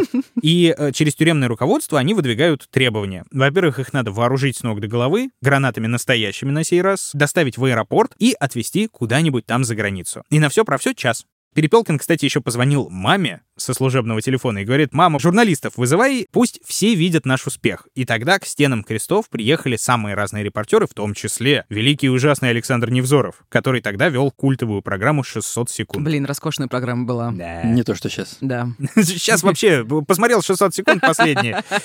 Не то, что неделе. Ну, нынешний Невзоров, я имею в виду. Ну да, это понятное дело. Слушай, ну я так понимаю, что на их вот эти вот э, как бы большие и неадекватные условия никто не собирался соглашаться. Ну, в принципе, да, это была расхожая совершенно история, никаких переговоров со сволочами, тем более как бы из Москвы довольно шустро поступило прямое указание, этих чертей надо штурмовать. Я А, думаю, так оно и звучало прям. Ну да, в общем. Да что ты с ними нянькаешься? Штурмуй! Чертей. Чертей, да. Снайперы должны были обезопасить заложников, спецназ должен был выбить дверь и нейтрализовать всех, кроме зачинщика Перепелкина, потому что Перепелкина надо было схватить живым и показательно судить за все про все. Ситуевина накаляется, зэки уже начинают через окно показывать, как заложников режут, штурм затягивается, спецназ почему-то не успевает выбить нормально дверь сразу, а за дверью еще и вторая ее тоже надо выбить. Короче, там 10 минут было задержки, и в результате один заложник все же получил смертельную рану и впоследствии скончался, а вот э, вторую, которая именинница, ее удалось спасти. Подарок на день рождения. Ну, Вторая жизнь. Довольно-таки неплохо. Троих беглецов пристрелили на месте, а оставшихся судили. Всем просто добавили сроки, а Перепелкина приговорили-таки к смертной казни, которой он и боялся. А под мораторий он не попал. Под мораторий он, естественно, попал. А, ну попал. Да, потому что судили его в 95-м году вместе, кстати, с Мадуевым в один и тот же год. И тогда, да, казнь заменили довольно скоро на пожизненное. И получается, Перепелкин до сих пор сидит в мордовской зоне, так называемой, ИК номер один. Ну а кресты, видимо, после этого случая тоже как бы изменились, преобразились. Более чем, да, там более суровые конвои, видеонаблюдение появилось, э, улучшенные замки, в том числе замки электронные с э, дистанционным управлением, чтобы если вдруг бунт или кто-то бежит, э, его можно было с вышки закрыть и отрезать пути к отступлению. Ну и всякие там дополнительные меры предосторожности, включая решетки усиленные, двери ускоренные, ну и так далее. Ну, звучит, как будто ты читаешь пресс-релиз в СИН. На самом деле, все, не так, все не так. И я сейчас расскажу. Давай, Я расскажу, как так, что прошло с того времени советского, что изменилось, потому что я в тюремном подкасте своем недавно говорил с человеком, который отсидел как раз в крестах в современных уже. В 2015-2017 годах он э, застал и старые кресты, и потом его перевезли. Он был одним из тех, кто первый переехал в новые кресты. Круто. Давай, с удовольствием тебя послушаем. Моего героя зовут Рамиль, и он отсидел в крестах. Кстати, вы знаете, что вообще нужно сделать, чтобы сесть в кресты? Ну, понятно, что нужно совершить преступление, но Логично. что нужно сделать, чтобы сесть именно в кресты, а не в другое СИЗО? Быть в Питере, родиться в Питере. Митя? Ну да, э, прописка единственное, что приходит в голову, как бы, но, по-моему, это не так работает. Не так. Нужно, чтобы тебя поймали в центральном районе Петербурга. Именно в центральном районе. Именно, там может быть несколько районов, но вот центральные районы, они именно относятся к СИЗО Креста, относились уже, сейчас оно закрыто как СИЗО. Да, и моего героя, он сам родом из Татарстана, совершил преступление именно там, но его поймали именно в центральном районе Петербурга и отвезли в Кресты. Это был 2000... Это был 2015 год. Особо драматичным мне показалось, что этот самый Рамиль в свое время приезжал в Питер как турист, и эти самые кресты смотрел как туристическую достопримечательность, вот как он это вспоминает. Много-много лет назад впервые я посетил Петербург. Ездили по городу, катались, смотрели достопримечательности. Подъезжал к крестам, и нам сказали про следственный изолятор. Четыре луча, два здания. А об остальном я ничего и не знал о крестах. Ну, пришлось узнать. Пришлось узнать. Вообще не очень удачливый человек. Представляешь, вот, Мить, приедешь ты Бастилию смотреть, Да. а потом, хоп, через некоторое время тебя посадят. в центральном районе Парижа. Туда, туда, да. Ну, в общем, это, конечно, все смешно, но Рамилю было не до смеха. В это время его отвезли в кресты, и сразу же, как человек приезжает в кресты, он попадает в самое отвратительное место, которое там в современных крестах есть. Это так называемые боксики. Боксики? Боксики. Это что-то, где маринуют или на карантин, возможно, сажают? Это, Это- трусы такие, да, я знаю. Это место, где маринуют. Все-таки Маша ближе, чем ты, Мить. Логично. Да. Это место, где маринуют тех, кого привезли. То есть это такая очередь, как очередь у врача. Вот сидят люди, но поскольку это заключенные, они сидят в боксиках. И в боксике могут заталкивать огромное количество человек. Вот э, вы рассказывали про то, что там по 40 человек в камерах сидело. Вот эта вот история как раз э, с боксиками. Камера очень-очень небольшая, примерно 10 квадратных метров, и там сидит много человек. Вот э, как рассказывает про эту камеру Рамиль. Камера размером квадратов 10. Если есть, это хорошо, наверняка это меньше. Раковина есть с водой. Открытый туалет, 2-3 лавочки длиной полтора метра. На самом деле внутреннее состояние ужасное. Прокуренное, все стены исписанные, черное. Там убраться практически невозможно. А если в сравнении взять то, что в фильмах мы видим, в какой-то притон заходят сотрудники полиции, все валяется, все грязно, все ужасно. Там примерно то же самое. А можно уточнить, то есть там их типа распределяют или что там? э? Да-да-да, это такой отстойник. Можно назвать отстойник. Те, кто приезжают в кресты, ждут там, пока их распределят. Те, кто уезжают из крестов, не на волю, а на какие-нибудь следственные действия или в суд, ждут, пока их тоже по автозакам всех раскидают. То есть там можно находиться явно не один час. 10-12 часов, Рамиль говорит, там можно находиться. Ну и чтобы вы понимали, что такое там 30 человек в 10-метровом боксике, это вот как в метро в час пик. То есть там получается вот эта вот огромная куча людей, да, вагон метро, и там, наверное, один туалет на всех, как это обычно бывает, вот это вся дичь и жесть. Да, туалет открытый, то есть это просто дырка в полу, и э, эта дырка тоже плотно окружена людьми. То есть для того, чтобы покакать, у тебя такая стена из людей, буквально ты можешь рукой их трогать. Ну, в общем, это очень-очень тесно, прям супер тесно. И все курят. В тумане находишься, на самом деле. Запах сигарет подавляет вообще все запахи. Но на самом деле через очень короткое количество времени запах перестаешь чувствовать, потому что все это приедается. Ну, на самом деле у нас, я был очень удивлен этому факту, у нас очень демократичная система исполнения наказаний, и конкретно вот в крестах, и Рамиль говорил, что в других тоже местах, оказывается, можно постучать в дверь и сказать, уважаемый, когда подойдет туда охранник, вообще-то я хочу не курящую камеру, не курящий боксик. Но, несмотря на то, что там не курят, там все равно пахнет сигаретами, потому что сигареты эти и запах от сигареты, дым сигаретный, кресты за десятки лет проели, и кирпичи буквально пропитаны ими до самых сердцевин. Но есть там другие запахи, и это запахи свободы. То есть даже в крестах, где люди сидят вот в этих тесных камерах, можно понюхать свободу. Как вы думаете, что пахнет свободой? Ну, может быть, там периодически открывает окошко, тянет... э, Иногда там, я скажу, окошки закрыть в принципе нельзя. Есть такие камеры, где проблемы с окошками нет. На самом деле, свободой пахнет белье после стирки. Вот отдаешь ты в А. прачечную бельишко свое, тебе его приносят, и ты такой... Это моя любимая составляющая плацкартного вагона, когда вот тебе выдают, э, белье брать будете, и у тебя как бы нет выбора, нет, как бы, ну, ну, пахнет и оно. ты его берешь сразу... Да, ох. Белье, которое сдаешь стирать, либо сам стираешь. Единственное, что вот по запахам могу точно сказать, что те передачи, которые приходят со свободы, те вещи, которые приходят, и даже продукты, вот они имеют запах. Запах свободный, запах дома, запах родни. Это резко режет обоняние. Первые сутки двое-трое просто внюхиваешься в этот запах. Чем пахнет свобода тогда, у меня логичный вопрос. Дома в обыденной жизни мы этого не замечаем, он вкусно пахнет. А вот уже когда там получаешь эти запахи, именно родное, домашнее, Я где-то слышал в каком-то интервью, очень отстраненно читал, кто-то говорил, что свобода пахнет грохотульками. Это Барбарис. Грохотульки? Грохотульки — это, по-моему, по-моему, опять же, я не знаю, я читал, на жаргоне это вот эти вот как раз карамельки, монпансье и прочие леденцы. Ладно, если двигаться дальше, все-таки про камеры. Как они там выглядят? Ну вот, выглядели в 2015 Да, году. да, да, те самые камеры, которые 8 квадратных метров, в которых э, 999 штук, они все, в принципе, типичные. Сейчас, точнее, не сейчас, как они выглядели вот до закрытия крестов, это четыре шконки, которые как в купе, в вагоне-купе, где Да. ты любишь ездить. Ты плацкарте любишь Я в ездить. плацкарте люблю есть, там еще две боковушки. Еще две боковушки. Вот в крестах такого нету. В крестах, там, где две боковушки, там находится так называемый отсекатель. То есть это штука, которая не позволяет, по идее, должна не позволять зэкам в окно руки протянуть, вот что-то такое сделать, чтобы добраться до окна. Ну, на самом деле, это не работает, об этом тоже чуть дальше. Подожди, а отсекатель это что такое? Это как это это окно, выглядит? окно, и перед окном решетка. Просто решетка. Решетка, Мгм. чтобы ты не мог, да, туда к окну подойти. А, а Понятно. окно, соответственно, следующее за решеткой ниша, она довольно глубокая в этом Да, окне, да, да, чтобы да, не, да, не да, протянуться. То есть этот отсекатель это примерно метр из восьми уже сжирает. Вообще такая энергетика, как будто в поезде, вот эти двухъярусные спальные места, проход узенький, и вот это вот неудобство, как мне казалось, снизу сидит посторонний человек, тебе приходится залазить наверх, потому что это его место, и он хочет поспать. Наверху я не могу ничего, кроме лежать. И здесь примерно та же история. Ты лежишь, потому что либо ты кому-то мешаешь, либо кто-то тебе мешает.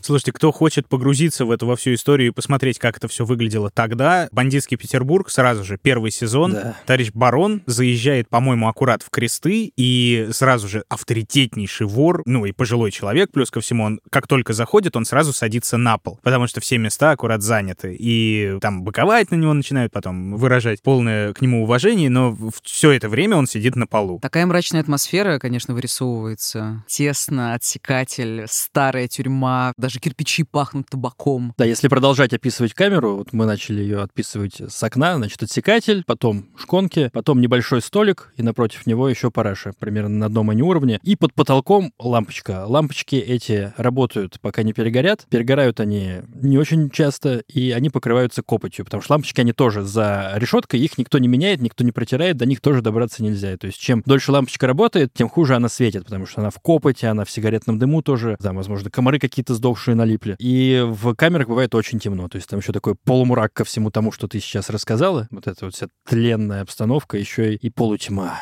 Слушай, а как выглядит параша? Из того, что написал, я понял, что это дырка в полу. Чаще всего кое-где есть унитазы, видимо, в блатных каких-то камерах. Когда эта дырка в полу, она без бачка, разумеется, там просто кран, ты его открываешь, и этот кран водой вовсю смывает то, что ты там, соответственно, наделал. Очень неэкономично и не экологично. Я думаю, вот э, какие-нибудь Грета Тунберг бы сейчас такая, что?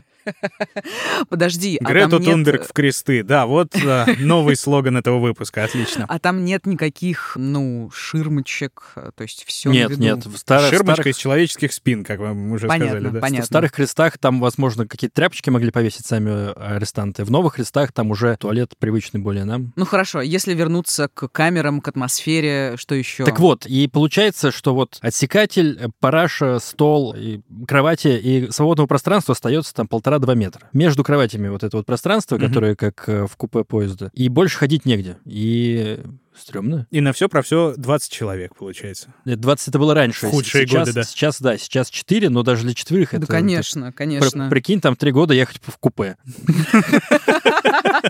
Просто страшный кошмар. Чай пить затрахаешься. И дошираки жрать. И при этом купе это еще очень старое, и оно не какое-то современное, оно построено там 120-130 лет назад. Ну да, там же все вековое, получается. Да, Конечно. ста- здание старое, стены кирпичные, мрачные, ну чисто темница. Вот. Я спросил, ощущается ли, что зданию этому сотни лет? Ответ убил. Ответ – да, не сотня. Миллионы лет, не сотни. На верхних этажах крестов потолок выстроен из древней кладки, красным кирпичом выложены арки. Та же вентиляция в те года, когда строились кресты, не было же центрального отопления. Была внизу печь, где топилось. И вот через всю стену идет воздушный туннель с кирпичной кладки. Пустота. По этой пустоте поднималось тепло. И этим самым обогревали стены в свое время. Какие еще есть признаки? То, что этому зданию миллион лет. Миллионы лет из того, что кроме телевизоров, которые в некоторых камерах есть, трубы, полипропилен где-то заведены у сотрудников, видеорегистратор на груди висит. Из современного не видишь больше ничего. А не современного что? Вообще все. Сваренные те же шконки. Понятно, что это не со времен, когда это строилось, но 1950 года их сварили. Двери, там шов на шве сваренные, бидоны, в которых привозят еду, так называемую баланду. Как минимум это все ассоциации, как будто смотришь советское кино 60-х годов. Унитаз, чтобы смыть, открываешь вентиль и просто идет вода. Нет там смывного бачка. Какая температура была зимой в камерах? В старых крестах старые вот эти деревянные рамы маленькие, и там есть щели. В любом случае оттуда заходит холодный воздух, поэтому в камерах не раздевались вообще ни днем, ни ночью, никогда. Всегда в куртках и во всех теплых одеждах, которые можно было надеть. Ну, вообще, они проветривали камеры, когда они ходили на прогулки. Там час в день — это единственный час, когда ты можешь находиться вне камеры. Эта час тебе дается на прогулку. И когда они выходят, они оставляют камеры открытыми для, как раз для того, чтобы проветривать. Ну, конечно, весь этот мрак проветрить пытаются, но у них не получается. Если честно, у меня ощущение, что как будто бы он сидел в музее, в очень таком, конечно, хреновом, как будто бы он оказался в каком-то иммерсивном спектакле. Вот такие ассоциации. Какая с, ты э, все-таки высокоморальная барышня. Да, какая я Человек попал в тюрьму. О, это как музей, как Ну, я просто фантазирую, то есть ты, ты находишься, ну, как бы ты в артефакте времени фактически заперт. Это любопытно. Есть в крестах необычные камеры, не просто типичные восьмиметровые, но типичные восьмиметровые с одной очень необычной, такой, знаете, чисто питерской фишечкой, которую хотят увидеть все туристы города, которые приезжают в Петербург. Но в тех камерах крестов, где она есть, она только печальку заключенных вызывает. Вот как вы думаете, что это за фишечка такая питерская? Это как ее пушка Петропавловской крепости, которая бьет В каких-то а, а, ее- камерах ее же отовсюду ее слышно. Ну, в каких-то камерах слышнее, наверное. Думаешь, она прям в камеры бьет? Да, поэтому она вызывает печальку, получается, да, что... Блин, вообще ни одной мысли. То, что хотят увидеть все, но это есть у заключенных, и они печалятся, что это может быть? Еще в Зимнем дворце тоже такие фишечки есть. Э, В общем, это вид на Неву из окна. А, господи, это же очевидно. Что, где, когда какое-то. Да, некоторые камеры крестов выходят прямо на Неву, вспоминая как раз бандитский Петербург. Там часто показывается лицевая сторона крестов, где встречают бандитов. Вот некоторые камеры как раз выходят на эту лицевую сторону, на прям набережную, на широкую Неву. И если ты на воле, конечно, хорошо тебе. Ты сел на подоконник, вот э, в случае с Машей э, взял какао, накрылся пледом и так далее. Прям видно, да, что я обычно так время провожу. Хотел тебя просто на какую-нибудь реакцию вытащить. Ладно. И думаю Я, о джи- нем. я джин бы себе налила. джин тоник. Вот. Но когда между тобой и него еще решетка, такое себе. Я к окошку старался не подходить, потому что это все тревожило. Особенно ночью тусовка какая-нибудь плывет, и проецируешь это на себя, что эх, так сложилось. На 9 мая техника, тоже ее видишь. Парады, которые едут, видишь машины, проезжают мимо крестов, дают сигналы машины в качестве поддержки заключенным. Да, кстати, будете в Питере рядом с крестами, попробуйте заметить, сигналит ли машина до сих пор.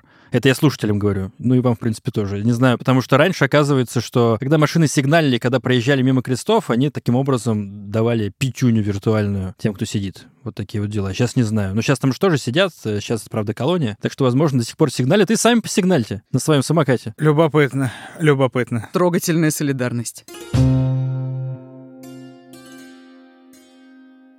Слушай, а по бытовым всяким вот этим историям, там же наверняка что-нибудь есть там из а, личных вещей заключенных, вот эта вот вся история, или не очень личных, а таких общественных. Кусочек быта. Есть, есть кусочки быта, разрешены. Самое приятное, наверное, что могут делать заключенные там, арестанты, смотреть телек. Но так как это все-таки тюрьма, то там работает только Первый канал и Россия-1. Ну, я думаю, там работает первый, второй мультиплекс. Это там первый, второй НТВ, Спас телеканал, возможно. Спас. А, Очень, конечно, в тему. э, В крестах. Кресты же. ну, Да-да-да. РЕН-ТВ, ну я не уточнял, но первый, второй мультиплекс, для слушателей объясню, что это вот основные каналы, которые через спутник транслируются. Понятно, что там показывают, ничего хорошего там сейчас не показывают. Представьте, какая каша в голове у заключенных, которые 24 на 7 фактически, это единственное доступное для них развлечение. Но в отличие от, допустим, э, тайских тюрем, там тоже разрешены были телевизоры, причем они были разрешены каждому. У каждого был свой телевизор, потому что... Ого! Ну, там просто... э, Зато там не было кровати, там народ на полу лежал, и они сооружали такие конструкции над собой, типа такой гробик, и на него телевизор ставят. И слушают этот телевизор, смотрят только в наушниках. В крестах наушников нету, поэтому если какой-то арестант хочет смотреть 60 минут с Цискобеевой, то все будут смотреть 60 минут.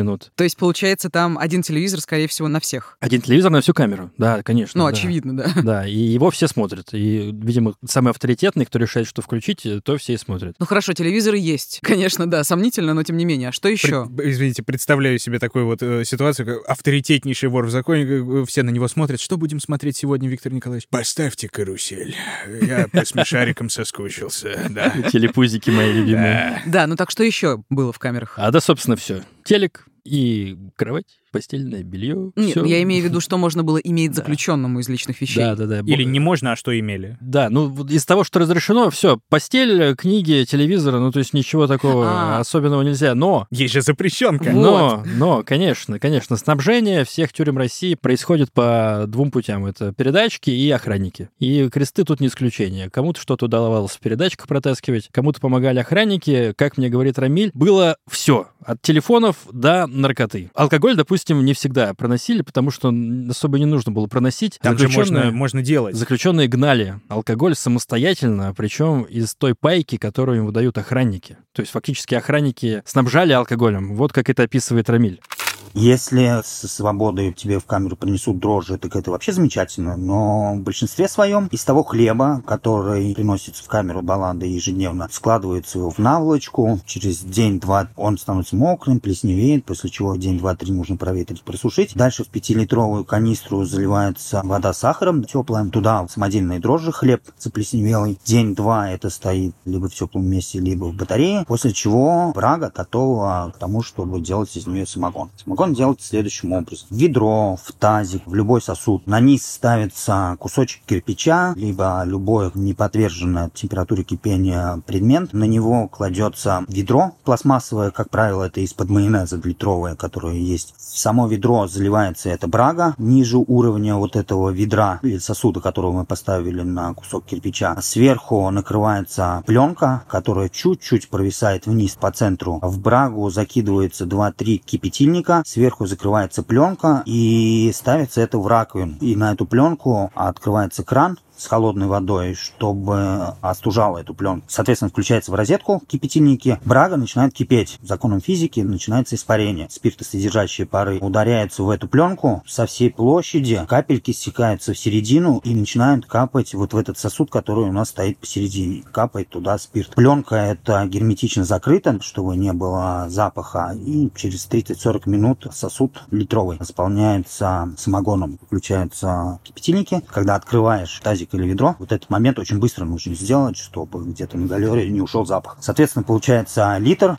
Вот, такой вот хендмейд крафтовый алкоголь. Подожди, слушай, а охранники, они типа смотрят на это сквозь пальцы, они знают, разумеется, об этом, но окей. Ну нет, наоборот, э, по словам Рамиля, охранники об этом не знают, потому что в старых крестах не было видеокамер в камерах, видеонаблюдения. И поэтому охранники могли почувствовать, что ты варишь брагу, потому что пахнет спиртягой. Конечно. Логично. И э, заключенные старались э, делать так, чтобы спиртяга не пахла. Бывало, что их ловили, и самое лайтовое наказание, вообще, в принципе, какое самое лайтовое наказание в крестах? Это тебя переселяют в другую камеру. Ну, представь, ты уже обжился в какой-то камере, у тебя там вещи свои, ты уже заслужил нижнюю шконку, а тут теперь снова на пальму забираться, на верхнюю шконку, а там, ну, нехорошо. В общем, да, обычно за то, что ты варил самогон, тебя переселяли, если тебя вдруг ловили. Но некоторые, когда бухнут, они вообще не очень себя ведут. И могли спалить, во-первых, всю хату, а во-вторых, вели себя, знаешь, как будто они не в тюрьме, а где-нибудь на Рубинштейна. Таких очень не любят людей, потому что они, могли нажраться и все, и всю малину испортить, всю пьянку. Слушай, да, в целом, как бы, кто не умеет пить, ну, это такое? Вот ты уже начал говорить, что их не любят, да? А кого еще не любят в крестах? Не любят э, насильников. Насильники, потому что все заключенные, у них есть семьи, у них есть как минимум родители, они проецируют вот эти все преступления мерзкие на свою семью и не любят насильников и не любят убийц потому что никто не хочет, чтобы его семью изнасиловали и убили. Но есть некоторые преступления, которые, в принципе, считаются даже какими-то козырными, какими-то такими высокого полета.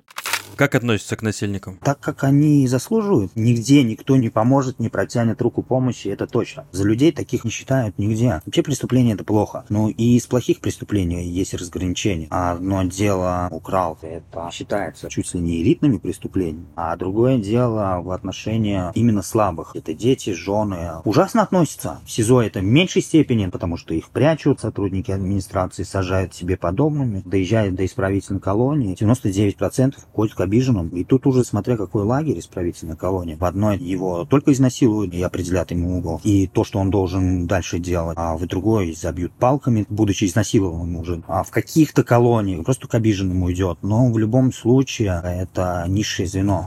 Хорошо, с насильниками, с элитными преступлениями разобрались. Ты, как я уже поняла, любишь задавать э, своим интервьюируемым необычные вопросы. Красивые вопросы даже. Да, красивые вопросы про запахи, вот про звуки. А так как Ты... мы в подкасте, мы же про звук, про аудио. Ты спрашивал, как звучит тюрьма? Как звучат кресты? Да, я спросил, как звучат кресты, и он сказал, что два основных звука. Первый — это телевизор, что логично, потому что телевизор — это единственное развлечение нормальное. А второй звук — это крики. Боли? Музыку поставьте мрачную. Второй звук — это крики. Нет, э, не крики боли, а это своеобразный чат такой. Чатятся криками. Ага. Ну, нет возможности переписываться у некоторых, не у всем принесли телефоны туда охранники, не у всех есть деньги на это. Поэтому между камерами кричат просто. Кричат. Вот тебе нужно что-нибудь от твоего соседа? Там, э, не знаю, хватит слушать 60 минут с Скобеевой. Ты начинаешь ему орать. И вот эти вот крики — это второй звук, который Рамиль мне писал как самый типичный для тюряги. Ночью крики из камер. Камеру кричат, дозываются друг друга, чтобы поговорить. Ночью у меня были всегда беруши. Засунул и крепко спишь, чтобы в 6 утра проснуться, пойти зарядку начать делать. Днем, когда идет обыск, начинает предупреждать друг друга по стене. Два по два ударили, понятно, обыск. Получается, есть какая-то азбука Морзе тюремная. Два удара по два, это значит, что идет обыск. А еще что есть? Три раза ударил в пол или в потолок. Зовешь, чтобы кинуть дорогу. Пятерочка, как футбольные болельщики делают, это благодарность. Э, дико извиняюсь, а пятерочка это как? Там, Пятерочка- там, свяжитесь с нами, опять же. А, Как это звучит? А, а им из другой камеры, соответственно.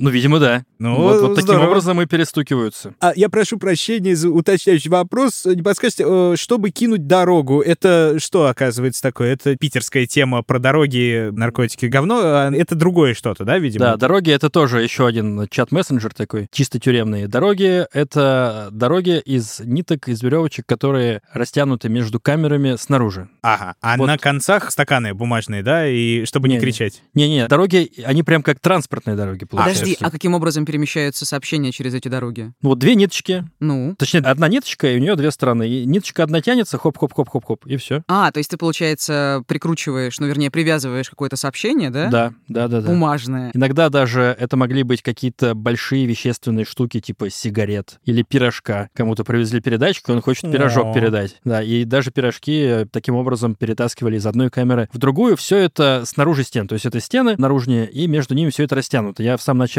своего рассказа говорил про отсекатели. Вот все эти отсекатели вырезали, в общем, каким-то образом умудрялись туда руки протолкнуть. В общем, отсекатели не работают. И в окнах чаще всего, в решетках, которые на окнах, чаще всего тоже несколько ячеек либо подпилены, либо каким-то образом удалены. То есть э, общаться между камерами получается. На тюремном жаргоне это называется дороги, и такими дорогами, что старые кресты, что новые. В новых крестах уже тоже дороги наладили. Как они Конечно же. перебрасывают это все? А это есть специальная профессия в тюрьме. Человек, который сидит на дороге. Да, есть такие умельцы, которые э, могут... Это как э, коммутатор, помнишь? Вот ну, ты не помнишь, ты молодой. я, Нет, он помню, всё я помнит. помню, раньше вот сидели на телефонах э, девушки, которые... Как перед- Барышня-соединитель. Да, да, да, да, да. Неплохо. Потрясающе, просто Вот потрясающе. То же самое, то же самое. И так можно из одного конца тюрьмы до другого конца тюрьмы передать какое-то нужное сообщение. Например, что сидит какой-нибудь опущенный, не стоит его трогать. Слушай, а охранники, опять же, к этому относятся как? За А- это они могут срезают. наказать? Я не слышал, чтобы за это наказывали, но они с какой-то периодичностью срезают эти дороги, но они очень быстро возникают снова. То есть это такая самовозникающая история. Не зарастет Слушай, народная тропа. У меня еще возник такой вопрос. Я просто читала, что в крестах периодически возникали бунты разные, и получается, эти бунты, наверное, можно было организовывать как раз за счет вот этих дорог. Да, дороги — это средство коммуникации, такой телеграм тюремный. И с помощью него заключенные могут быть на контакте друг с другом, и когда у кого-то что-то происходит, как, например, вот Рамиль мне рассказывал, у кого-то проблемы со здоровьем, а врач его нахрен шлет. Просто не приходит, и все. Ну, нехорошо. Надо возмутиться. Да, надо возмутиться. Что нужно сделать? Ну, самый доступный способ для заключенных — это просто начать стучать. Несколько камер соберется, либо целая галера и даже несколько этажей отказывается от еды, начинает стучать в двери по причине в какой-то камере кому-то стало плохо. Много говорить можно о сильном и плохом, и хорошем, но проблема с медициной, она есть. Там один врач приемный на все СИЗО, еще и не факт, что он на месте. И если человеку плохо на грани жизни и смерти, арестанты начинают кричать, стучать в двери, и реакция администрации, конечно, сразу же идет. Оперативник вызывает врача, Слушайте, а по поводу насилия, то есть там могут избить, вот это все практикуется, практиковалось на тот момент? Митя в самом начале подкаста говорил, что нет в крестах камеры, где бы никто не умер. Это слова, между прочим, одного из начальников тюрьмы, который как раз в 90-х там был. Поэтому, да, люди умирают от недостатка медицинского обслуживания, что-то с ними происходит, там диабет, например, а ему не помогают. Все, жопа. И в том числе, я предполагаю, разумеется, никто об этом не знает, но иногда и забивают тоже до смерти. Ну, по крайней мере, про другие тюрьмы я точно знаю, что там такое происходит, и в моих подкастах люди рассказывали. Например, недавно у меня был выпуск про девушку, она сидела вообще в тюрьме для малолеток, но какое-то время она была в СИЗО тоже, и в СИЗО было ШИЗО, то есть тюрьма внутри тюрьмы, и там могли избить человека за то, что у него вот пуговицы не застегнуты, например. И били прям вот сильно, не щадя никого, за да, это, мелочь. да, это меня не удивляет. Вот мы как раз интервью делали, помнишь, в межсезонье с э, социологом, который изучает тюрьму, и да, уровень насилия все еще есть, к сожалению, да. Слушай, а что касается новых крестов, то есть мы уже поговорили немножко о том, что вот эта система дорог переехала в новые кресты, а в новых крестах тоже бьют точно так же. И раз уж мы к ним перешли, расскажи вообще про новые кресты. Да, новые кресты — это тюрьма, которую долго-долго строили, строили, строили, строили, строили, и, наконец, построили. Заключенные говорят, Рамиль мне сказал, что переехать в новые кресты им обещали еще до того, как он туда сел, года с 2012 -го. И чуть ли не каждые три месяца приходила информация о том, что все, вот в этом месяце мы переезжаем. Заключенные там начинали собираться, и никто никуда не переезжал. И в какой-то момент заключенные уже воспринимали эту информацию как белый шум. Но однажды в 2017 17 или 18 году, по-моему, в конце 17 года, их все-таки взяли и перевезли. Вот же все охренели. И тюрьма-то новая, ну, здание только новое. Зайки все старые. И порядки у них, и привычки тоже старые. И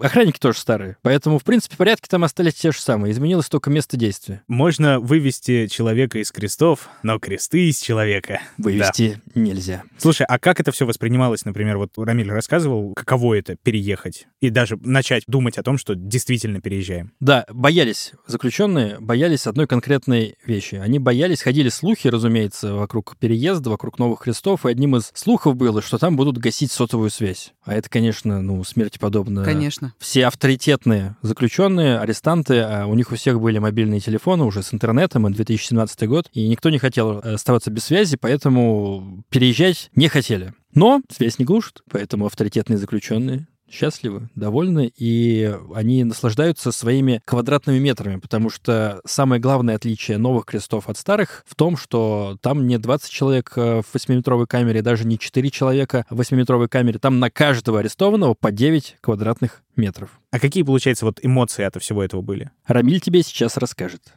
Уф, неужели такое возможно? Спасибо Богу, спасибо всем, что произошло такое чудо. Говорить о том, что новые кресты — это санатории, это мало сказано. Не каждый хостел может равняться с новыми крестами. Это сезон номер один в России по условиям содержания. Больше такого нигде нет. Огромная площадь, одноярусные постели, шконками их назвать очень тяжело, деревянные полы, нет вот этого бетона и огромный туалет, закрывающий дверь. И использование как для туалета, а и для каких-то других дел. Горячая вода, все новое, на каждого по 9 квадратов, что в двухместных, что в четырехместных. По 18 метров на двухместную комнату? Да, можно танцевать, гулять, идеальное отопление, окна герметичные на закрывании, там не сквозит.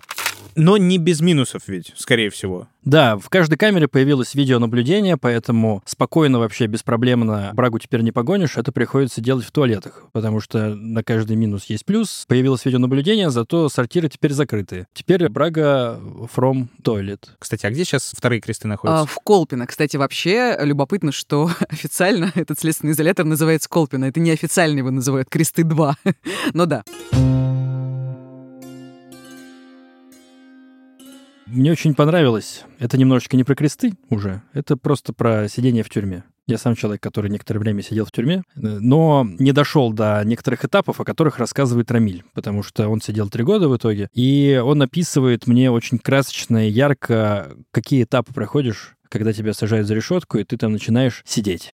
Какие этапы проходишь, когда ты сидишь в тюрьме? Первый этап, я так понимаю, это отрицание. Думаешь, что ну не, ну что-то случится, меня отсюда достанут, я выйду, это страшный сон. Это так, на начальной стадии с утра, когда просыпаешься и еще не пришел в сознание, пробуждение происходит, и в голове мысль, ничего себе, приснился такой сон, что меня посадили в тюрьму. А потом дальнейшая мысль, блин, может это не сон? Да нет, сон, как это я и в тюрьме. А потом глаза открываешь и просто не то, что руки опускаются, вспоминаешь вот это от начала до конца, блин, нет, я в тюрьме. И это происходит не один раз и не два раза. Так, следующий этап? Следующий этап, с момента, когда попадаешь в сезон, всегда есть какая-то надежда. То, что придумал себе в голове или на что опирается. Меня выкупят, сюда пойду домой, соседей послушал, адвоката, сам себе придумал. На самом деле никто не знает, как будет на самом деле. В большинстве своем люди ждут приговора. И вот когда получают приговор, здесь тоже у всех по-разному, но в большинстве своем второй ужас, испытание, потому что в любом случае надеешься на то, что после суда пойдешь домой. А когда получаешь приговор, вторая стадия осознание, что вот этот срок нужно будет сидеть. И дальше все равно есть надежда, потому что условно досрочное освобождение возможно. И третья стадия осознания уже, что ты все в тюрьме, и нужно целеустремленно обустроить свою жизнь, чтобы срок быстрее шел, провести время с пользой, книжки читать. В моем случае я очень сильно ударился в режим спорта. Кто-то начинает писать ЕСПЧ, вот в Старых Крестах очень много было, что если уж попал, то освободиться с выгодой, в зависимости от срока, кто сколько пробыл в Старых Крестах, получить 700 тысяч, миллион, полтора, 200, 300 тысяч. То есть начинаешь жить э, в тюрьме уже только после того, как приговор ты получил? В большинстве своем. Есть этап, когда подходит свобода, время останавливается снова. То есть вначале оно стоит, и когда на горизонте свобода, время останавливается заново. И до свободы осталось каких-то полгода, но он становится как новый срок. Неделя тянется очень долго. И заключительная стадия, которая связана именно вот со стенами,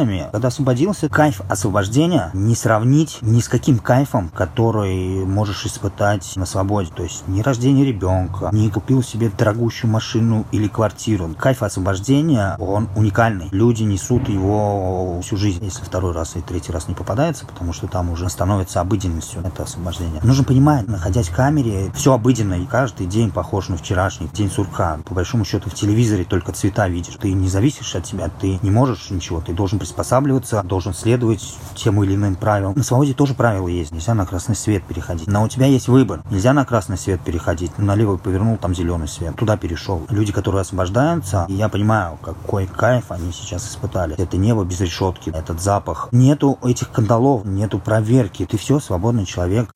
Вы знаете, я думаю о философской такой штуке, что вообще свобода — это очень относительное понятие, но с другой стороны, да, переосмысляешь очень многие вещи. Ты это... можешь сидеть в тюрьме и чувствовать себя свободным человеком, а можешь находиться на воле и чувствовать себя как в тюрьме. Мария, что это? Но я на самом деле считаю, причем здесь я, это ты так шутишь? Это относительное понятие свободы. Я считаю, да, что свободы и в мирной жизни практически не существует, но это ладно, это мои Ну, когда тебя запирают в четыре стены, конечно, да, в целом пол и потолок, это совсем все по-другому. Твоя жизнь э, становится размером 8 квадратных метров. Поэтому, друзья, великолепное предложение. Можно задуматься о своей свободе и о своей, как бы это сказать, о своей жизни прекрасной и великолепной, не попадая, например, в места не столь отдаленные. Задуматься о том, где вы живете сейчас, и просто подумать, что вот прямо в это время, когда вы слушаете подкаст, кто-то сидит на 8 квадратных метрах, и ему хреново. А вам хорошо. Да, а вы думаете, блин, что у меня не BMW, а Hyundai Solaris. Да учитесь ценить жизнь. У меня даже Hyundai Solaris нет, меня возит жена, так вот. Слушайте, я бы хотела сказать, что ни о чем не думайте.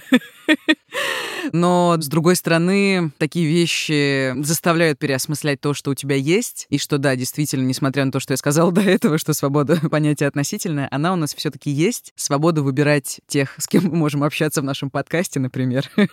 Вот, Миш, огромное спасибо, что ты сегодня к нам зашел. Мне кажется, получился очень полный, невероятно подробный, эмоциональный, фактурный выпуск. Да. Мне есть о чем подумать, и мне кажется, нам с тобой тоже стоит копать в тему тюрем более осознанно и глубоко, тем более у нас есть такой теперь прекрасный новый Обращайтесь друг. всегда, я знаю про тюрьмы почти все. Тюремный подкаст. Да, а ты обращайся к нам, мы знаем про маньяков почти все.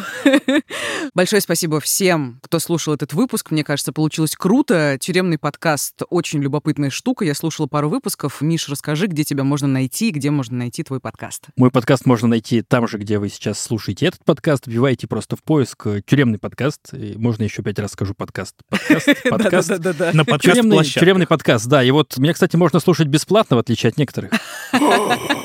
Какой камень в наш огород. Да. Да, спасибо, Миш. Мы все ссылки на Мишу и на его тюремный подкаст. И на другие проекты, кстати, потому что Миша не тюремным подкастом единым, кстати. Да, мы все оставим в описании, а это был подкаст опять. Дневники Лоры Палны, как уже Миша нам намекнул.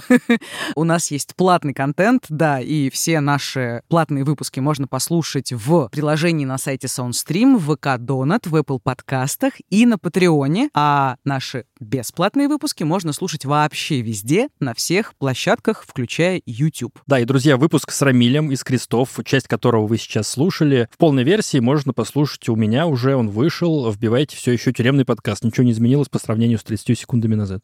Хорошо. Ну, давайте прощаться. Меня зовут Маша. Меня зовут Митя. А меня зовут Миша. Ура! Пока. Будьте осторожны. И будьте счастливы.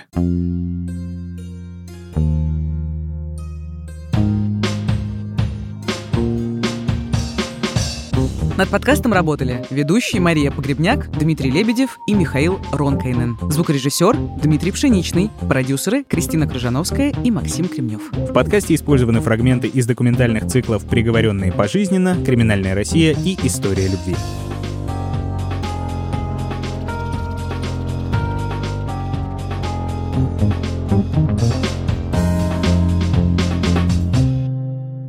Следующий выпуск о втором доме, о лучших годах в жизни, омраченных террором. О молчаливых ребятах, жестоких видеоиграх и чехлах из-под музыкальных инструментов. О советских столовках. И футбольных командах. Об унизительных уроках физкультуры. И о чудовищных выпускных.